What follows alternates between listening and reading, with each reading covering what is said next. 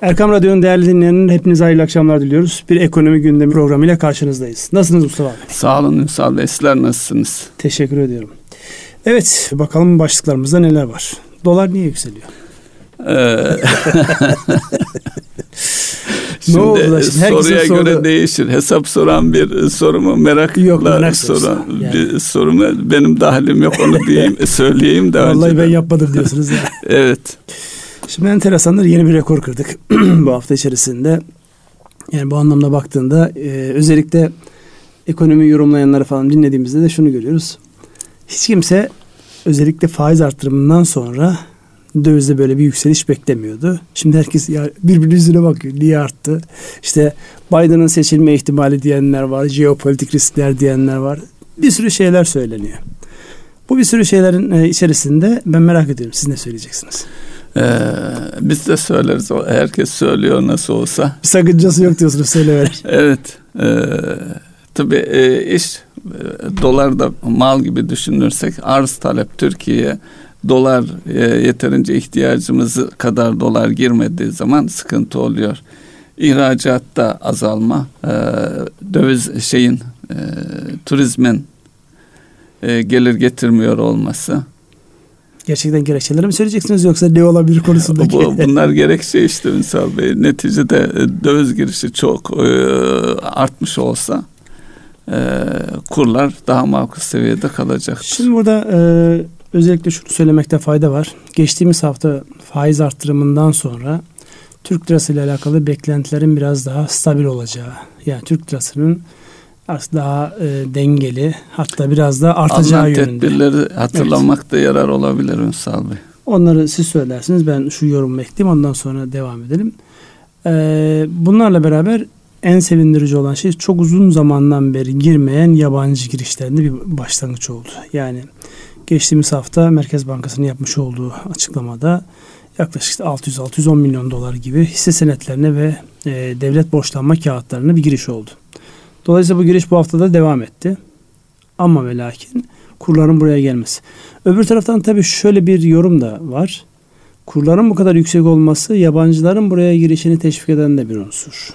Döviz bozmak için iyi bir seviye. Yani hem bozarken daha sonra eğer dövizin aşağı gelmesini sağlayacak bir unsur varsa e, bu açıdan iyi bir seviye. Fakat öbür taraftan bizim yerli e, diyeceğimiz insanlar niye döviz alıyor sorusunun cevabına biraz açıklama getirmek lazım. Siz o tedbirlerden ve bu niye yerliler döviz alıyorlar sorusunun cevabına bir dokunun isterseniz. Buyurunuz. Ee, şimdi yabancıların girişinden bahsettiniz. Onu tetikleyen tedbirler diye bakılabilir. Ee, döviz alımdaki e, BSMV oranı yüzde birden binde ikiye indirildi e, TL mevduatlardaki e, spota, e, stopaj e, düşürüldü. E, onun dışında e, aktif rasyosunun hesaplaması e, en önemlisi de bankacık e, bankacık tarafında swap imkanlarının gevşetilmesi yani. Swap faizi yükseldi tekrar e, bugün e, onu swap kanalının açılması yani bankaların yurt dışı ile yapacakları swaplarla alakalı düzenlemelerde bir rahatlama oldu. Şimdi bunların hepsini alt alta koyduğumuzda evet yani geçen hafta e, yeni ekonomik programla beraber bir rahatlama, Merkez Bankası'nın kararıyla bir rahatlama oldu.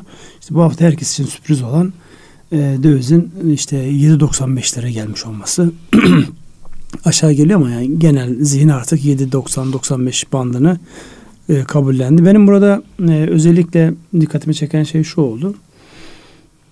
E, malum bu dönem artık e, başta tekstil olmak üzere bizim güçlü olmuş olduğumuz sektörlerde e, işte yaz dönemi fiyatlarının bağlandığı, mal alımlarının olduğu şeyler ve biz ne kadar Türk lirası üzerinden ticaret yapın desek dahi hala insanlar ham madde tedarikinde yurt dışına bağlı olduğumuz için döviz üzerinden fiyatlama yapıyorlar. Çeki Türk lirası kesiyor. Fakat arka tarafta hesaplanan maliyet mantığında yabancı para var. Burada mesela çok ciddi e, zihinler karıştı. Yani 7.50'lerle 7.40'larla sabitlemeyi düşünürken 7.95'lerin olması başta petrokimya ürünleri olmak üzere, tekstil sektörünün ham maddeler olmak üzere birçok noktada insanların kafasını karıştırdı. Bir de konuşacağımız bir konu çokça piyasaya e, aktarılan şey var. Ee, özellikle bu kredi yapılandırmasından dolayı zombi şirketlerin tırnak içerisinde söylüyorum zombi şirketlerin ömürlerinin uzatılması diye bir kavram var. Ona biraz özellikle e, iş dünyası, oradaki yapılacak olan atılımlar, gelişmeler, oraya yapılacak olan liderlik çalışmalarıyla alakalı değerlendirme için önemli. Yani burada e, temel sıkıntı dövizin hareketlenmiş olması şu an birçok kafayı karıştırdı. Yani burada e, bundan sonra neler olabilir konusunda tabii kahinlik yapmaya gerek yok. Ama öngörülerle insanlar bundan sonra ne yapabilir konusunda bir şeyler söyleyebiliriz herhalde. Evet. Şimdi e, bu rahip krizinde dövizin e, yükselmesiyle beraber bilançolar özellikle döviz borcu olan e, firmaların bilançolarında bozulmalar olmuştu. O zamandan itibaren hikaye devam ediyor. Yeniden yapılandırmalar oldu bankacılık sektöründe. Yetmedi tekrar yapılandırmalar var. Tabii e, bu e, süreci uzat, uzatıyor özellikle e, firmaların hele hele bunun üzerine pandeminin geldiğini düşünürsek ki e, yıl başında ekonomi bir hareketlenmeye e, yönelmişti. E, işte alınan kredi tedbirleriyle beraber. Ama e, neticede pandemide bir dorgunluğa neden olduğu için e, hangi firmanın e, hayatiyetini gelecekte sürdürüp sürdüremeyeceği, diğer bir ifadeyle yapılandırılmış kredilerin ödenip ödenmeyeceği konusundaki endişeler var bazı firmalarda. Onunla ilgili e, konuşuluyor. Bir diğer gelişmeyle e, büyüklerle ilgili de 500 milyon üzeri e, kredisi olanların reyting alma zorunluluğu getirildi. Belki bunlar daha da aşağıya inecektir. Bu tür firmaların da e, önceden görülmesi açısından da önem arz eden bir tedbir olarak da bakılabilir mi bilmiyorum. O da tartışılabilir belki. Şimdi burada e, tabii özellikle firmaların e, daha objektif kriterlerle değerlendirileceği bir zeminin olması çok önemli. Yani aynı ülke e, rating notları gibi, değerlendirme notları gibi firmaların da bir notunun olması bu bireysel tarafta işliyor biliyorsunuz. Evet. Yani şu an kredi e, kayıt kredi bürosu, kayıt bürosu evet. bünyesinde herkesin bir kredi değerliliği var. Bütün bireylerin kredi değerliliği var. Eğer bankada bir çalışmanız varsa, bankayla bugüne kadar çalışmadıysanız sıfır değerleme çünkü olumsuz bir şey o. ya olumsuz yok yani kayıt yok. Şimdi kayıt yok, olmadığı evet. için dolayısıyla lehe ya da lehe herhangi bir şey söylenemez. Siz kalkıp orada mesela 10 bin liralık bir kredi kartı isteseniz sizinle alakalı hiçbir kayıt olmadığı için kuvvetli muhtemel o kredi kartını vermeyecekler size. Reddedilecek.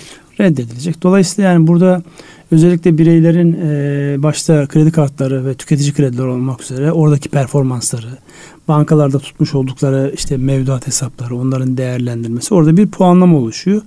Onunla alakalı şirketlerin dışında bireylerin herkesin bir puanı var. Yani siz gittiğinizde söylemeseler de kendiniz öğrenebiliyorsunuz.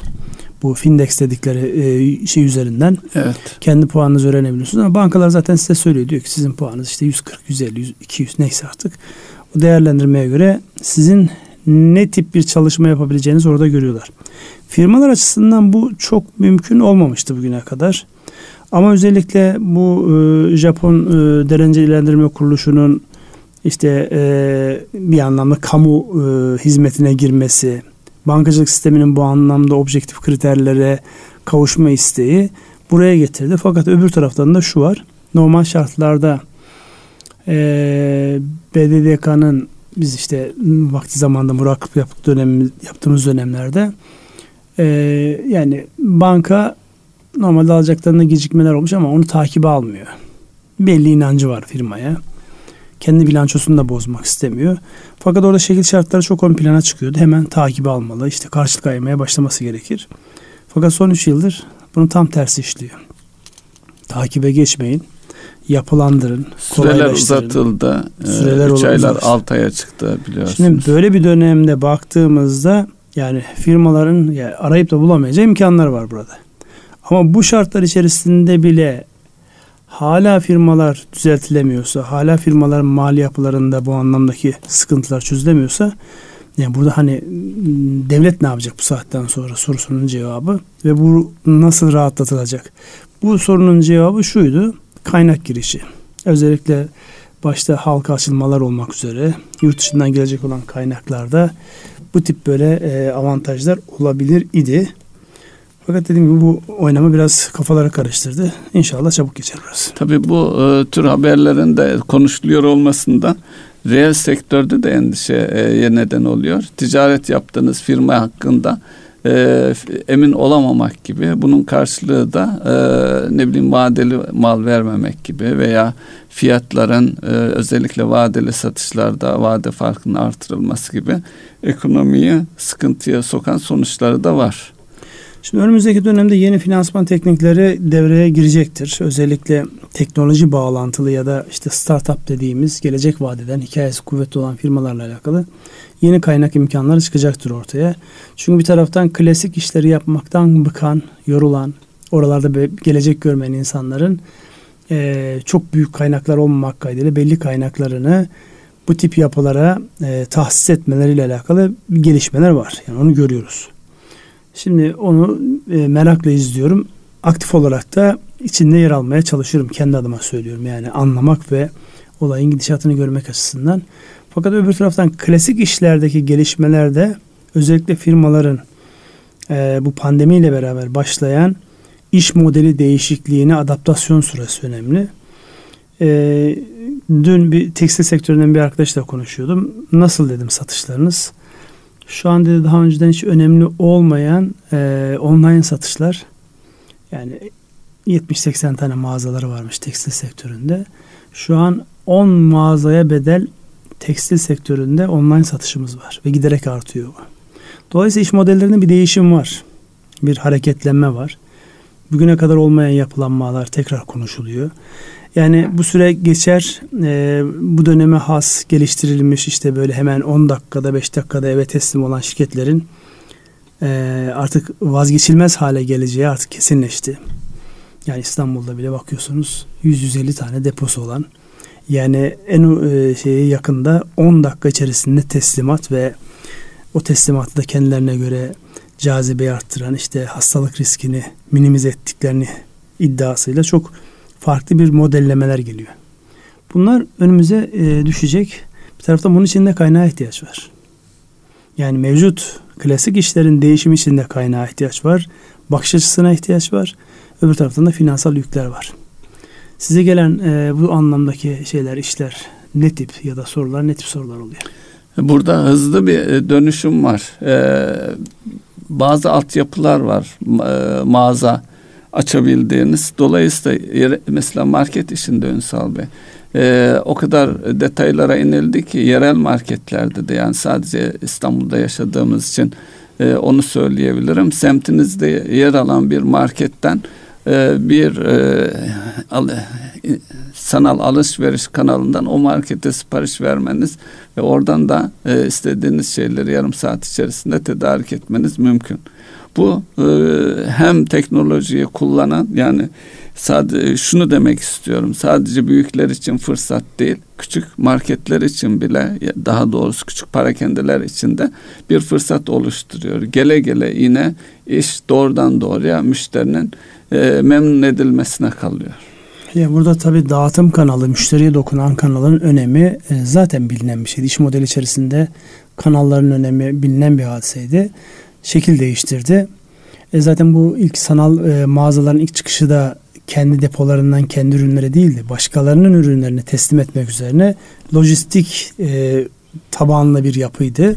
O sonra kendi depolarını kurmaya, işte franchise vererek e, kendi adlarıyla depo açtırmaya ve o depolardan teslimat yapmaya dönüştü. Hızla değişiyor, hızla dönüşüyor. Ben bu arada hemen e, şunu sorayım. Bu değişen iş modelleri içerisinde kamunun ekonomiyi diri tutmak adına elindeki imkanları seferber etmek adına yapılan çok şey var. Ee, özellikle son günlerde Avrupa başta olmak üzere e, pandemi sürecinde hasta olan insanların sayısında bir artış var. Öbür tarafta da ekonomileri canlı tutmak adına şu an en büyük ekonomi olan Amerika Birleşik Devletleri'nin de yapmış olduğu bir şey var. Başkanlar ne kadar hasta oldu hemen hızlıca iyileşti onu da magazinsel yorumunu yapmanızı isteyeceğim. Ama şu an konuşulan çok ciddi büyüklükte bir ekonomik destek paketi yeniden gündeme geliyor. Demek ki kamunun ekonomi içerisindeki ağırlığı ve oynadığı rol yani yakın gelecekte böyle birkaç ay içerisinde azalacak bir hadise değil. Tam tersine giderek artacak bir hadise. Bunu bize yansımaları ne olacaktır? Biz bunu nasıl kendi üretim tarafımızda nasıl dengeleyeceğiz?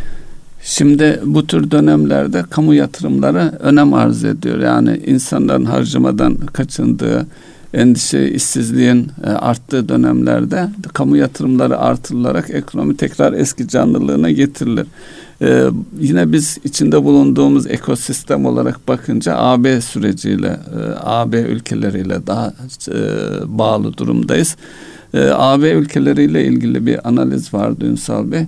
E, yatırımlarının yani devletin kamu yatırımlarının e, payı yüzde bir bile değilmiş. Dolayısıyla orada da fa- e, farklı bir e, farklı ülkelerin e, bir arada olduğu bir yapı olduğu için hangi ülkeye e, kamu yatırımı yapılacak o da ciddi bir sorun. Dolayısıyla aşamadıkları bir problem olarak duruyor. Tabi burada e, Avrupa'da bugün için Amerika'ya gözünü çevirmiş durumda. Oradaki paketin büyüklüğü bekleniyor. Eğer oradaki paket büyük açıklanırsa e, bundan Avrupa'da kendisi de istifade edeceğini düşünüyor ticareti açısından. E, bir taraftan e, bu pandemiyle globalleşmenin sonu mu geldi derken e, bir taraftan da sanki e, bu tedbirlerle, teşviklerle daha bağımlı hale mi gel- geliyor? Onu da belki tartışmak gerekir. Şeyi e, Trump'ın hastalanması belki onun üzerinde konuşmamız lazım Ünsal Bey. E, magazin tarafı belki e, şey olduktan sonra e, pozitif pozitif çıktıktan sonra en hızlı sağlığına kavuşan kişi olma potansiyeli var. Bugünlerde e, negatif çıktı ve antikor oluştu diye bir açıklama bekleniyor hızlı bir şekilde Amerika'dan. O sanki olduğu gibi yani artık o haber alındı ve 15 Ekim'de yani bundan kaç gün sonra 6 gün sonra özellikle e, rakibi olan Biden'la yapacaklar onların o meşhur debate'leri var ya. Evet. Onunla alakalı herhangi bir erteleme açıklaması yapılmadı. Yani normalde biliyorsunuz minimum Daha bir 14 hafta var gün, gerçi de evet. 14 gün karantinada kalması gerekiyor. 14 günü doldurmuş oluyor. O güne daha böyle iddialı çıkacak diye iki, yani. İki eyalette miting planlıyormuş. Evet. Dolayısıyla yani hızlı toparlandı. Yani bunu pozitiften yorumlayacak olursak evet bu e, hastalıkla alakalı artık şu an henüz tam anlamıyla ticarileşmeyen ama bir tedavi metodolojisi geliştirildi. Akşam bir televizyonda bir değerlendirme vardı. E, yani bilinen kısmen uygulanan, Türkiye'nin de kısmen uyguladığı bazı metotları birleştirerek bir e, tedavi metodolojisi ortaya çıktı. Dolayısıyla bundan sonra daha hızlı mesafe kat edilir diye bir algı var. Başkan da bunu teyit etti. Yani taktiksel anlamda baktığında başkanın şu saatte eğer kalmak istiyorsa ki yapı itibariyle baktığınızda şöyle bırak gitmeye niyeti Çok yok. Çok istiyor. Bırakıp gitmeye niyeti yok. Dolayısıyla elinden gelen her şeyi yapacak. Belki bu süreci e, çok da etkin kullanacaktır diye şey yapıyoruz. Zaten Türkiye'de şu an özellikle dövizin yükselmesinde iki temel unsur var. Jeopolitik olarak hem Avrupa Birliği tarafından hem de Amerika'nın muhtemel eğer Biden gelirse Türkiye'nin sıkıştırılacağı ile alakalı algılar da bu anlamda dövizin hareketlenmesinde önemli rol oynuyor.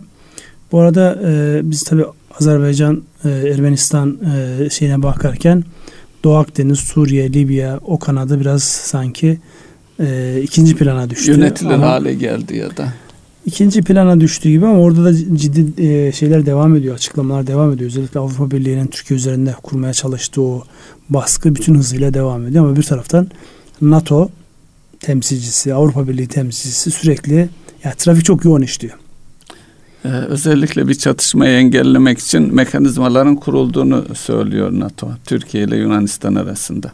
Ya çatışma konusu bana e, çok böyle hani ciddi gelmiyor. Şimdi şu var. En son Yunanistan nerede kiminle çatışmış? Ee, kimseyle çatışmadı bildiğim kadarıyla. Kıbrıs Harbi'ni hatırlıyorum. Bizimle çatışmayı göze alamamıştı. Onların tek derdi yani e, o eskiden gelen şey yani gitseler ta Osmanlı'daki belki bağımsızlıkları ve arkasından işte Anadolu'ya yapmış oldukları evet. atak var. Fransa'nın baktığımızda yani son zamanlarda büyük çaplı şeyde Afrika'da işte e, yapmış olduğu Mali'de şurada burada yapmış olduğu eski sömürgelerinde yapmış olduğu atakların dışında Fransa'nın bu anlamda yapmış olduğu bir şey var mı? Böyle büyük çaplı bir şey var mı?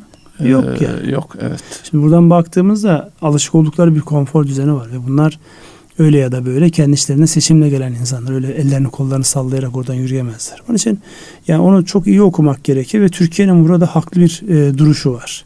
Bu haklı duruşta yani e, biz masadayız diyoruz. O mesajı sürekli veriyoruz. Fakat üzülen taraf sürekli böyle olaya Türkiye'nin yaklaşımından ziyade sanki e, problemi kanırtıyormuş gibi bir görüntü. Yani haklılığımızdan ziyade duruşumuzla alakalı e, hususa dikkat çekiyorlar. O da tabii can sıkıcı bir hadise ama yapacak bir şey yok. Onların elinde şu an. Ama bilgiyi de medya onların elinde. Onlar üretiyor. Dolayısıyla onlar ne üretilirse e, algıda onların istediği şekilde oluşuyor. O da yapısal sıkıntılarımızdan veya e, kapasitemizle ilgili bir husus. Evet bu yapısal konu yani dünyanın e, dört bir yandan özellikle mesela geçen haftaların haberiydi biliyorsunuz. Suudi Arabistan Made in Turkey e, imzalı ürünleri sokmama kararı evet. almıştı ve bundan en fazla etkilenecek olan şehirlerimizden bir tanesi de Gaziantep'ti. Evet. Bununla alakalı olarak özellikle e, Gaziantep'de başta olmak üzere e, Suudi Arabistan, Birleşik Arap Emirlikleri o bölgedeki ticaretle ilgilenen e, firmalarımız açısından bir değerlendirmeniz olacak mı? Yani bu e, kalıcı bir şey midir yoksa yani üzerinde Made in Turkey yazmadan biz malımızı satmaya devam eder miyiz oralara? E, ederiz çünkü e, ticaret önlenemiyor. Mesela e, Orta Doğu'da e, Irak'la diğer ülkelerle de Rusya ile olan sıkıntılarımızı hatırlarsanız e, özellikle uçak düşürülmesinden sonra bizim ürünlerimiz o ülkelere gitmeye devam etti. E, komşularım var iş adamları Rusya ile ticaret yapan o dönemde şunu demişlerdi. Doğrudan göndermiyoruz da işte Balkan ülkeleri üzerinden gönderiyoruz. Yani oradaki müşterisi de almak istediği bir ürünü e, farklı kanallar, mekanizmalar oluşturuyor. Ne oluyor? Biraz daha maliyetiniz artıyor. Ama evet, maliyet her iki taraf için artıyor insan. Aracılar artıyor. Alan için de artıyor, satan için de artıyor evet. maliyetler. İşte bu da bizim e, özellikle piyasa çeşitlendirmesi anlamında yani stratejide piyasa çeşitlendirmesinin ne kadar önemli ve değerli olduğunu göstermek açısından önemli bir başlık. Yani bu gelişmelerin her birinin tabii ki olumsuz yansımalar olacaktır. Ama o olumsuz yansımaların yanında bize modelimizi, müşteri yapımızı, kanalımızı, önermiş olduğumuz değeri tekrar gözden geçirmemiz noktasında önemli e, stratejik kararlara da sevk edecektir diye düşünüyorum ben. Tabii burada ürünlere de bakmak lazım. Eğer ürününüz gıda maddesi kısa sürede bozulan ürünlerse o zaman e, dönemsel de olsa ciddi sıkıntı yaşıyorsunuz. Yeni tedarik zinciri, yeni lojistik e, kanalları oluşturana kadar. Evet. Yani her yaşadığımız bize bir şeyler öğrettiği gibi bizden bir şeyler götürecek. Zaten öğrenmenin evet. bedeli var. Biz de o öğrenmenin bedelini kendi açımızdan bir şekilde yaşıyoruz.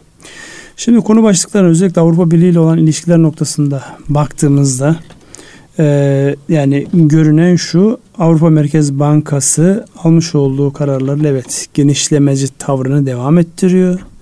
Faizlerde herhangi bir hareketlenme, yukarı doğru herhangi bir şey yok. Ve kendi içerisinde sanki meselelerini çözüyormuş gibi davranıyor ama öbür taraftan işte Fransa'da bir günde 19 bin kişi, 16 bin kişi, Almanya'da 5-6 bin kişi. Yani bu Covid mevzu giderek e, etkisini arttırıyor. İkinci dalgaya girdik mi girmedik mi bu tartışma yok artık yani. Evet, İkinci dalganın artık, göbeğindeyiz. E, dalgalar değil böyle dalgalı bir şekilde gidiyor. Fakat kimse ekonomisini kapatmıyor evet. farkında mısınız? Ama şu var mesela merkez bankaları tedbir almaya çalışırken hepsi şunu söylüyor. Bunu Amerika Fed'in başkanı da söylüyor. E, Avrupa Merkez Bankası başkanı da söylüyor. E, devletlerinde kamu harcama yani mali tedbirlerinde alınması şart diyorlar. Orada istenen seviyede bir ilerleme yok. Dolayısıyla sadece e, piyasaları genişleterek diğer bir ifadeyle piyasalara bol miktarda borç para vererek sorun çözülmüyor. Gerçi e, faiz oranları orada sıfır ve e, sıfıra yakın seviyelerde olduğu için e, mutlaka bir katkısı var. Şu an maliyet açısından baktığımızda bizim en önemli maliyetimiz kurlardaki hareketlenme. Ama bu maliyet bir taraftan da özellikle içeride ürettiğimiz başta az önce söylemiş olduğunuz ilk e, sınırlamayı yediğimiz tarım ürünleri başta olmak üzere yani içeride tohum hariç yakıt hariç şimdi geriye ne kaldı diyeceksiniz. İçeride e, bu kurdan etkilenmeyen maliyetler konusunda avantajlar oluşuyor mu diye gayri ihtiyari bir insanın aklına bir şey geliyor. Ve tarımın önemi, tarımın e, gelecekteki yeriyle alakalı e, bugünlerde çokça biliyorsunuz bununla alakalı gündem maddemiz oluşuyor. Bu konuda özellikle Covid ile beraber başlayan üretme becerisiyle birlikte değerlendirdiğimizde genel üretme becerisi, özelde tarım ne diyor? Önümüzdeki günlerde bizi ne bekliyor? Ee, tabii döviz bazında bakıldığında tarımda da yüzde on bir oranında bir girdi söz konusu olduğu söyleniyor. Dövize bağlı olarak Ünsal Bey. Bu işte başta dediğiniz gibi tohum, ilaç ve gübre e, benzeri şeylerde. E, tabii makinalaşma da var. O noktada e, çok geri olduğumuz söylenemez ama o, orada da çok hızlı ilerlemeler var dünyada. E, dövizin e, bu şekilde devam ediyor olmasının enflasyon üzerinde de bir baskısı olacak. Belki e, konuşurken dövizle ilgili şeyi hızlı geçtik. Oraya belki tekrar dönebiliriz. Çünkü reel efektif kur e, seviyesini de değerlendirmek belki doğru olur. Çünkü e, şu ana kadar ki geldiğimiz nokta itibariyle son yıllardaki en düşük nokta. Yani bu satın alma gücünün e, diğer ülkelerle kıyaslandığında e, bizim çok ucuz hale geldiğimizi, e, paramızın değersizleştiğini ifade ediyor. Ne ya diyorsunuz? Bir, bir yönü öyle ama bir tarafta da hani sürekli kaynak girişi, kaynak girişi diyoruz. Şimdi baktığınızda Türk lirası varlıklar tarihinin en ucuz zamanını yaşıyor. Yani şu an madem döviz tarihi en üst rakamı geliyor. Onun karşılığında baktığınızda ister borsadaki hisse senetleri açısından bakın, oradaki şirket değerlemeler açısından bakın. İster e, döviz bazında bundan 3 sene, 5 sene, 10 sene önce alabildiğiniz varlıkların şu an TL karşılıklar açısından baktığınızda yani e, ülke çok ucuzlamış durumda. Fakat o ucuzluğun karşılığı olarak yani istemiş olduğumuz uzun vadeli maliyetsiz kaynağın ya da uzun vadeli düşük maliyetli kaynağın gelebilmesi açısından en önemli lazım gelen unsur nedir? Güven mevzu. Yani yatırımcının bize bu anlamda güveniyor olması lazım. Ünsal Bey, Eurobond ihracı var. Onu söyleyip onun üzerinden e, e, açıklamada bulunsanız oradaki oranlar da söz konusu. Buyurun. 5 ee, yıl vadeli 2,5 milyar e, dolarlık Eurobond ihracı söz konusu. E, buradaki e, 6,5 şu ana kadar 6,5 milyar doları bulmuş. Oran 6,4 e, maliyet oranı. Dünyadaki oranlar kaç? Ha, işte CDS oranı kaç? E, evet 500 civarında. Yani. E, dolayısıyla e, bu ama e, iki buçuk kat yani iki buçuk milyara karşılık yaklaşık altı milyar dolarlık da bir talep gelmiş. Dolayısıyla bunu şu hareketi yani geçen e, hafta yabancı girişini bahsettiğiniz onu da birlikte düşünürsek e, Türkiye'ye e, kaynak girişinin hızlanacağını öngörmek mümkün müdür? Şimdi bu kaynak girişinin verilerle? olmaması için hiçbir gerekçe yok ki. Yani baktığımızda kendi ülkelerinde kazandıklarının 3 katını, 4 katını burada kazanma şansları var. Birincisi bu.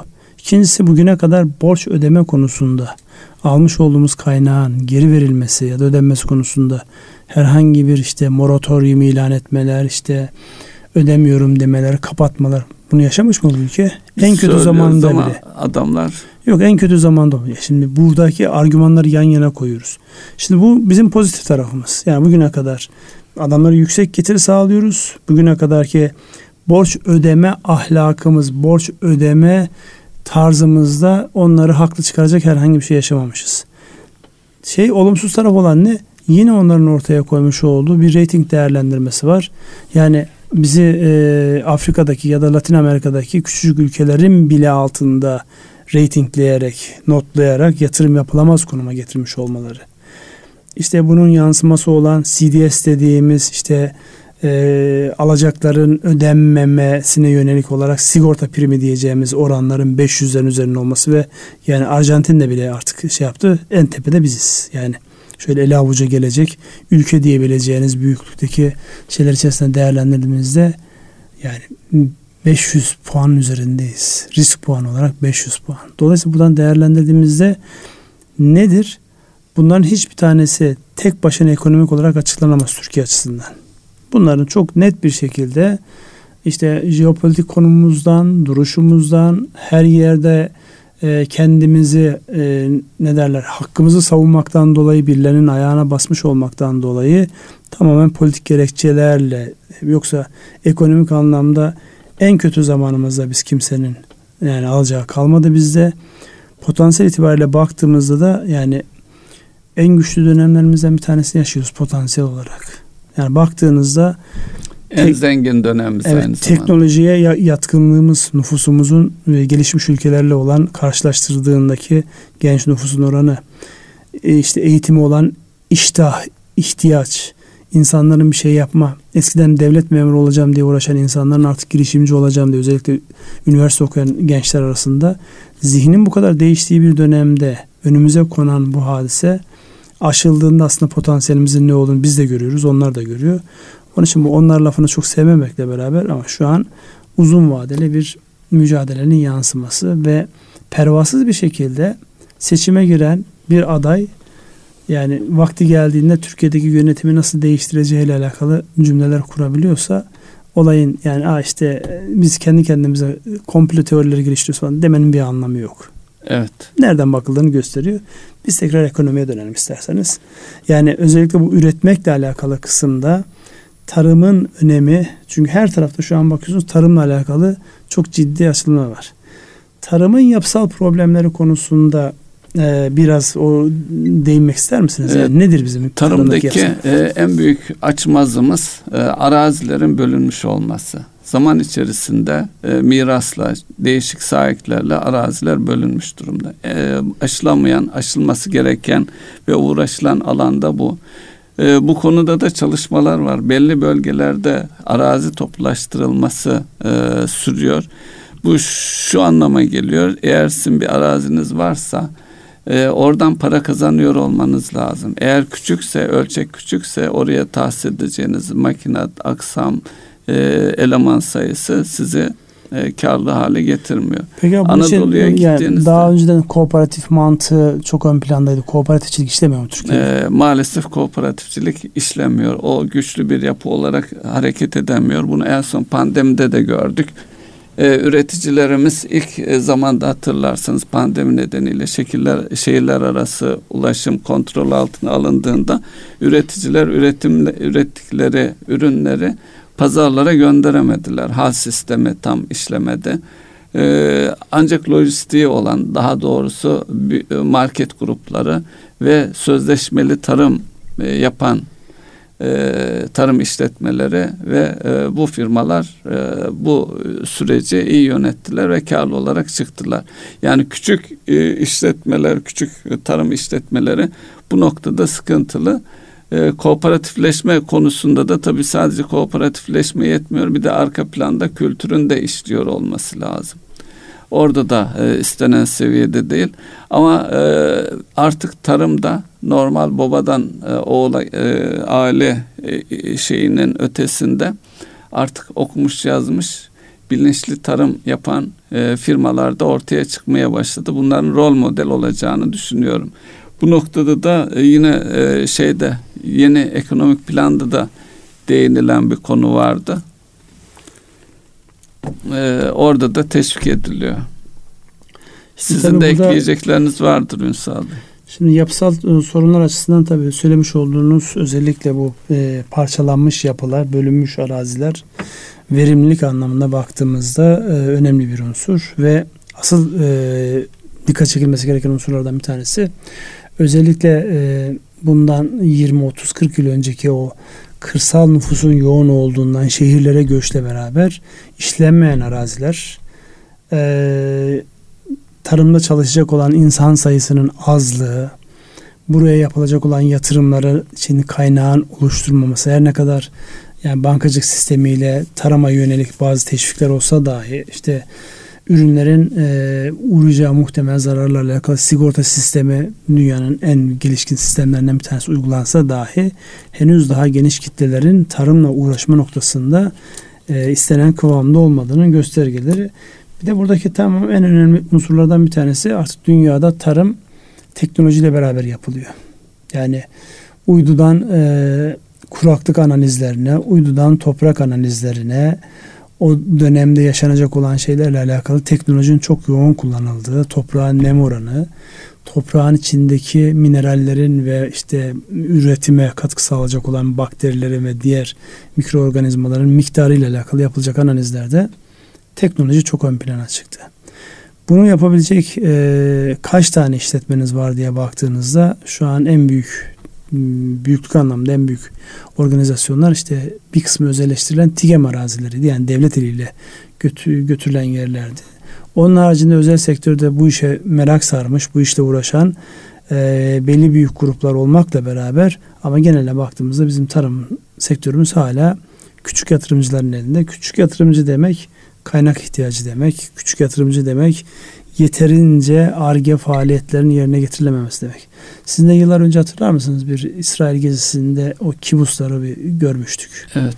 Yani e, yıllarca işte yani hurma dediğinizde hurma nedir? İşte Mekke Medine özellikle Medine hurması diye bilinir.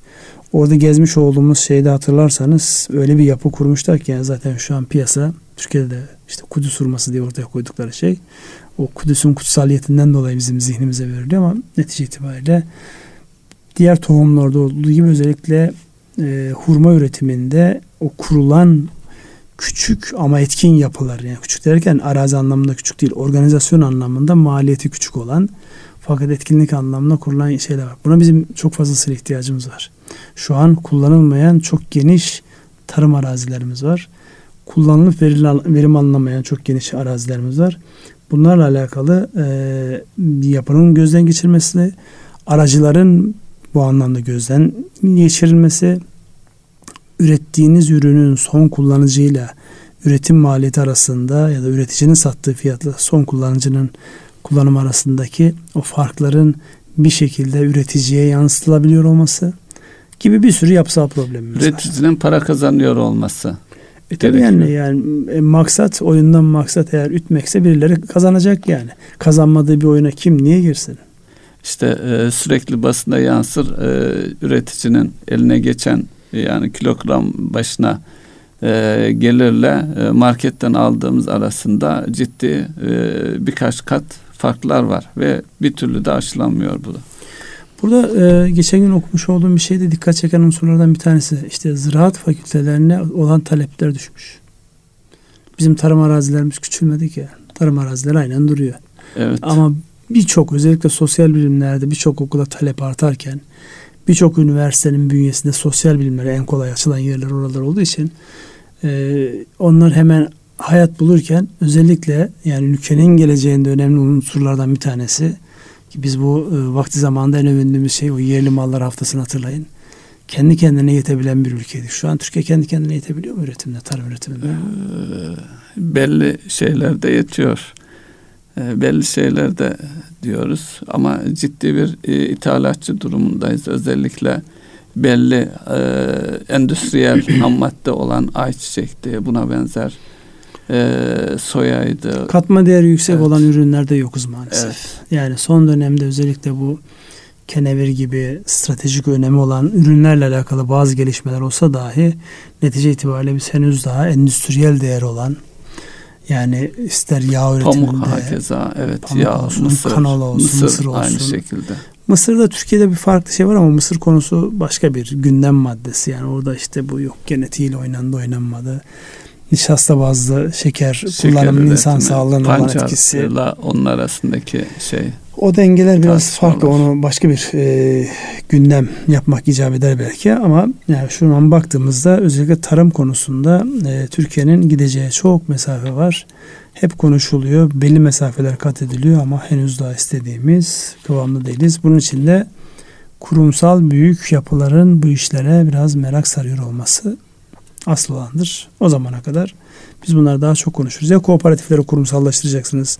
Böyle ele geçirenin ömrünün sonuna kadar oranın bütün imkanlarından köküne kadar faydalanıp ama yenilik adına bir şey ortaya koymamaları ya da üzerlerine vazife olmayan başka işlere girmemeleri adına e, disiplin olurlar. Ya da kurumsal yapılar bu işe girer. Bu işin hakkını onlar verirler. Evet. Şimdi tekrar dönelim pandemiyle beraber üretme konusundaki becerilerimizde. İhracatla alakalı performansı nasıl buluyorsunuz? Ee, ihracatla alakalı istatistiklere e, bakalım isterseniz. e, orada e, ihracatımız, e, ithalatımız aynı seviyede devam ederken ihracatımızda azalma var Ünsal Bey. İşte onu soracağım. Üreten taraf olarak evet. şu dönemde normalde biz neyi kay- kaybediyoruz? Tamam turizmle alakalı anlarım. insanlar e, bir yerden bir yere giderken onun ciddi sıkıntılarını yaşıyor. İhracatın diğer kalemlerinde de benzer şeyler mi yaşıyoruz? Nedir oradaki sıkıntı? E, denge ithalat e, bu ay mesela 17,7'den 18,7'ye yükselmiş. İhracatımız 14,9'dan 12,5'a gerilemiş. Tabi bu bizim hitap ettiğimiz pazarlardaki sıkıntılardan da kaynaklanıyor. Ama her halükarda e, ihracatımız yani üretimimizin e, ithalata daha doğrusu ham madde ve ara maddelerde özellikle e, bağımlılığımız var. E, oradan geliyor yani kitlesel üretim e, ölçek ekonomisine uygun üretim yapmadığımız ürünler var. Onları dışarıdan almak e, durumundayız. O da doğal olarak e, hareket kabiliyetini azaltan bir unsur. Yani kurların yukarı gitmesi normalde ihracatı teşvik etmesi gerekirken ama Bir ham madde bağımlılığından dolayı e, çok rahat hareket edemiyoruz. Bir de rekabet artıyor anladığım kadarıyla burada. E, rekabet, e, rakip ülkeler de var ama e, şu kur seviyeleriyle e, eğer ithalat bağımlılığımız olmasa daha e, rekabetçi bir konuma gelebileceğiz. Tabi buradaki üretimde katma değerli ürünlere yönelik üretim, e, yüksek teknoloji ürünleri ön planda. Oralarda da e, gitmemiz gereken mesafeler var. Oralarda ciddi ölçüde e, geriyiz. Şimdi burada e, bugün gelen haberlerden bir tanesi özellikle Avrupa ekonomilerinde e, daha doğrusu Avrupa Birliği'nde önemli rol olan İngiltere'nin ekonomisinin yavaşladığı, yavaşladığı ile alakalı şeyler var, haberler var. Şimdi bizim en önemli dış ticaret partnerlerimizden bir tanesi, dış ticaret fazlası verdiğimiz ülkelerden bir tanesi İngiltere. İngiltere ile e, bu sözleşmelerin yenilenmesi gerekiyor Brexit'ten sonraki süreçte. Brexit daha neticelenmiş değil yani ne oldu neticelenmiş değil. Bizim o sözleşmelerle alakalı ve o dış ticaret fazlası verebilmekle alakalı avantajımızı devam ettirme konusunda var mı herhangi bir ee, gördüğünüz bir daha önce e, güncel bir e, haber hatırlamıyorum ama daha önce ciddi biçimde çalışıldığı yönündeydi. Ee, burada belki e, zaman zaman e, basına da söz konusu olan diğer bir unsur var. Özellikle ihracatımızı olumsuz etkileyen işte gümrük kapılarında yaşanan sorunlar e, Avrupa ülkelerinde özellikle Batı Avrupa'ya ulaşana kadar işte Balkan ülkelerini geçerken özellikle karayolu taşımacılığında çok ciddi sıkıntılar yaşanıyor. Yine bir dramatik bir şekilde vurgulamak açısından bekleyen tır uzunluğunun 75 kilometreye ulaştığı yönünde bir haber vardı Ünsal Bey. Bu e, belki de e, yani bir devlet politikası olarak bunu öne alıp bu sorunun şöyle veya böyle çözülmesi gerekiyor. Çünkü ürettiğinizi pazara götüremiyorsanız hele hele zamanda götüremiyorsanız bu sizin e, ihraca ihraç ettiğiniz ürünlerinin ürünlerin lojistik maliyetinin katlanması anlamına geliyor. Hele hele kısa sürede bozulan ürün taşıyorsanız gıda maddesi, meyve benzeri e, tarım ürünlerini e, sıkıntınız daha da yüksek. Evet bu arada az önceki notlarım arasında gördüğümü unuttum. Nobel Barış Ödülü'nün kime verildiği konusunda fikriniz var mı? Ee, Nobel Barış Ödülü Dünya Gıda Programı'na verilmiş.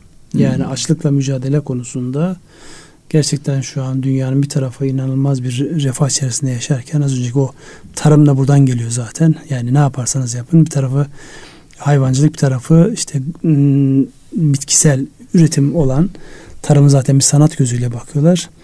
Gıda e, destek programına verilmiş olması bu önemli bir husus. Demek ki yakın gelecekte önümüzdeki zaman içerisinde en fazla konuşulacak konulardan bir tanesi dünyanın nasıl besleneceği ile alakalı başlık. Onun için bizim bu tarım mevzundaki dikkat çekmiş olduğumuz mevzuya da aslında güzel bir şey oldu yani not olarak evet. vardı da az önce söylemeyi unutmuştum. Şunu da vurgulayalım. Ee, üretimdeki yetersizlikten kaynaklanmıyor israf edilen ya da telef olan ürünlerin yarısı e, açlık e, kesen, e, açlık çeken ülkeleri doyurmaya tamamen yetiyor aslında. Ya o zaten e, onu en fazla nerede görüyoruz? Özellikle üretimle tüketim arasındaki farktan görüyorsunuz. Yani üretim ve tüketim arasında %30 %40'a varan kayıplar var. Üretilmiş ama tüketim masasına gelince 100 birimlik üretim 60 birim olarak geliyor. Sebebi işte onun toplanması, lojistiği, saklanması, lojistiği vesaire vesaire. Yani buraların iyileştirilmesi halinde üretip de insanların masasına koyamadığınız 40 puanlık 30 puanlık bir kaybı telafi etmek Sebze meyvede yüzde 55'miş Ünsal Bey. Evet. Şimdi farklı başlıklarımız vardı. Sizin dikkat çekeceğiniz başlık varsa onun üzerinden gidelim. Şimdi önümde o kadar çok şey var ki bunları e, hangisini gündeme alayım evet. diye ben açıkçası... Başlıklardan şöyle bir bakacak olursak e, nakit dengesi hazineyle ilgili e, belki ona değinilebilir. E, dolayısıyla borçlanma e, şeyi e, oranı iki kata çıkarılmasıyla ilgili bir değişiklik yapıldı. E, yıl sonuna kadar 140 milyar açık vermesi bekleniyor ülkenin. E, bu da dünyada diğer ülkelerinde özellikle pandemi nedeniyle e, aldığı tedbirlerden bir tanesi. Her ne kadar sanki bu olumsuz bir husus gibi görünse de bu içinde içinde yaşadığımız dönemin bir gerçekliği diyebiliriz. Onu zaten yeni ekonomi programında da fazlasıyla gördük yani. Burada öncelik bütçe dengesi değil. Öncelik ekonomi çarklarının dönüyor olması. Tabii bütçe dengesi demediğimiz noktada da yani sizin vergi gelirlerinizin giderlerinizi karşılayamadığı, pandemiyle mücadele noktasında e, kamunun üstlenmiş olduğu bazı rollerin karşılayacak kaynağınızın vergi gelirleri olmaması halinde e, ne yapıyorsunuz? Borçlanmaya devam ediyorsunuz. Bizim %30'lar seviyesinde olan gayri safi yurt içi hasılanın borçlanmayla karşılaştırdığımızdaki miktarı %40'lara geldi. Yani orada bir 10 puanlık bir artış var. %40'ta olması olması bile hala daha dünya ölçeğiyle karşılaştırdığımızda Türkiye'nin e, borçlama noktasında gideceği mesafe var. Sadece orada e, bu Avrupa Birliği'ne girerken e, bazı kriterler vardı. O kriterlerde %3'ü geçmeme e, şartı vardı hatırlarsanız. Bütçe açığının toplam üretmiş olduğunuz gayri safi yurt içi hasılaya oranı o aşılacak gözüküyor. Yani hem yeni ekonomik programda var hem de fiili durumda var. Yüzde üç buçuk deniyor ama evet. yani neticede makul seviyelerde yine. Yani burada bir aşılma hadisesi var. Yani bizi e, belli yerde özellikle Avrupa Birliği'ne almama noktasında şeyler vardı ya. Gerekçeler evet. vardı. Onlardan bir tanesi de bu olabilir. E, petrolle ilgili e, bir şeyler söyleyebilirsiniz Ünsal Bey. E, petrol e, iki e, şeyle bir e, Meksika körfezindeki e, kasırga tehlikesiyle ilgili e, Amerika petrol stoklarındaki e, seviyeyle ilgili e, 40 doların üzerinde bir yere tutunmuş durumda işte 43 dolarlar seviyesinde. E, bu da ne kadar devam eder bilmiyorum ama orta vadede zaten bu fiyatlarda kalması bekleniyordu döviz fiyatlarının. Petrol fiyatlarının. Pardon petrol fiyatlarının. Şimdi tabii petrol artık e, eskisi gibi çok böyle anlaşmalarla başka şeylerle dengelenecekti. Bir kere o pandemideki eksi 39 doları gördük. Amerikan tipi evet, petrolde. Bir günde olsa. Yani bir günde olsa onu gördük. Yani burada e, özellikle şunu söylemekte fayda var. Yani üretmiş olduğunuz mal yerin altından da fışkırsa kendiniz de üretiyor olsanız eğer piyasalar onu alacak durumda değilse siz o maldan kurtulmak için üzerine bedel bile ödeyebiliyorsunuz. Dolayısıyla yani tarihi bir zamanı yaşadık biz aslında orada. Yani e, şu an 40 dolar seviyesinde olan ya da 30-40 dolar seviyesinde olan petrol fiyatlarının eksi 39 dolar olduğunu gördük. Ya yani bu ne anlama geliyor? Bu maldan beni kurtarın e, diye yalvaran bir e, şey niye stoklanamıyor? E, işte stoklansa bile onun maliyeti yakıyor. Dolayısıyla onu görmüş olmak var. Bugünlerde de evet çeşitli haberlerle beraber zaten ekonominin temelinde odur ya. İşte haber önceden gelir. İşte e, kasırga olma ihtimali, Norveç'te petrol üretim işinde grevin olma ihtimali vesaire vesaire petrol fiyatlarını biraz yukarı doğru iter. Ama onun karşılığında petrol üretmek için fırsat kovalayan bir an önce o daha yüksek fiyatlı bütçelerle kendilerini hazırlamış olan ekonomilerin de e, fırsat kolladığı yapı. Yani kimse üretmeyi kısmıyor. Biraz da fosil yakıtı olan güvenin ve gelecekteki fiyatlamanın daha aşağılarda olabileceğiyle alakalı beklenti de var onun içerisinde.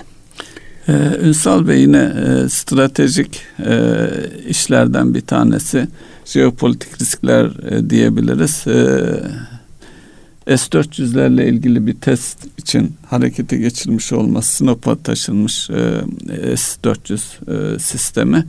E, bir bu bir de e, Kıbrıs'ta e, Maraş'ın e, tekrar açılıyor tekrar derken e, 46 yıldır yani e, Kıbrıs Harbi'nden beri ilk kez açılıyor olması e, neleri etkiler? Şimdi bir kere bu e, S-400 mevzu yani kimin için ısıtılıp getirilecek? En çok işte Amerika ile olan ilişkilerimizde ısıtılıp getirilecek mevzulardan bir tanesi. Trump gider de Biden kazanırsa orada yeni baştan bir süreç yaşayacağız.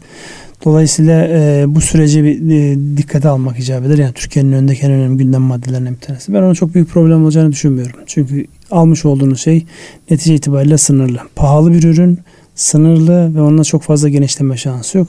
Türkiye'nin ihtiyacı var mıydı? Evet Türkiye'nin ihtiyacı vardı. Şu an milli savaş e, uçağınızı yapıyorsunuz. Öbür taraftan kendi hava savunma sisteminizle alakalı farklı şeyler çalışıyorsunuz. Bunun kimse önüne geçemez, engellenemez. Sadece uzun vadeli bu gücü elde tutmuş olmaktan dolayı sizin oluşturacağınız güç insanların oyun kurarken, gelecekle alakalı stratejik planlamalar yaparken e, ülke olarak Türkiye'nin nereye konumlandıracağı ile alakalı çok ciddi ipuçları verilecektir. Strateji nedir sorusunun cevabını tekrar hatırlatacak olursak strateji eldeki kaynakların en etkin bir şekilde kullanılması ve rakiplerin önüne geçilmesi. Kimin rakibiyiz biz burada? Dünyada herkesin rakibiyiz. Herkes de bizim rakibimiz. Dolayısıyla bizdeki gelişmelerin önünü kesmek için birilerinin yani e, onu şu anki işte ekonomik durumumuzla alakalı, jeopolitik durumumuzla alakalı kullanıyor olması son derece normal.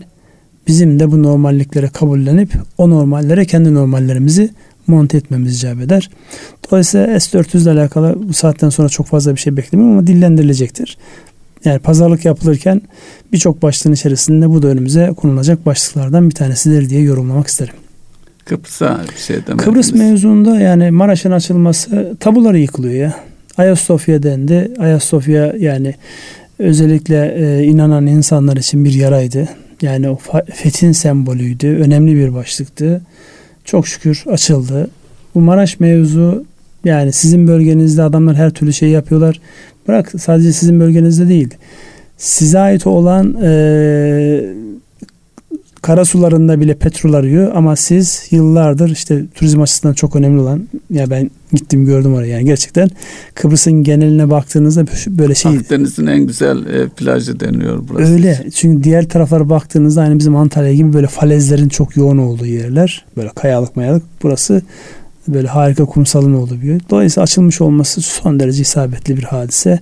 Yani kartlar artık açık ve net oynanmalı. Tabular yıkılıyor yeni baştan. Oyun kurgulanıyor. Ee, bu vesileyle İrfan Hoca'nın kulaklarını çınlatalım. Bir şey kalktı. Olumsuzluk kalktı ve yol açılıyor. İşte gaz çıkıyor, o oluyor, bu oluyor. Allah yolunu açacaktır inşallah ülken diye. Evet. Evet sürenin sonuna geldiğimizi işaret ediyorsunuz. Hmm, eksik bıraktığımız bir başlık var mı? Ee, ana hatlarıyla konuştuk. Başlık çoktu. Her zaman olduğu gibi hepsine değinmek de gerekmiyor. Evet hepsine değinmek mümkün değil. E, hatırlatma babından bir geri e, yani geride ne kaldı sorusu şeyinden geçen haftadan itibaren uzun zamandan beri olmayan kaynak girişinde bir hareketlenme var. Kur artışları acaba dedirtti hepimize.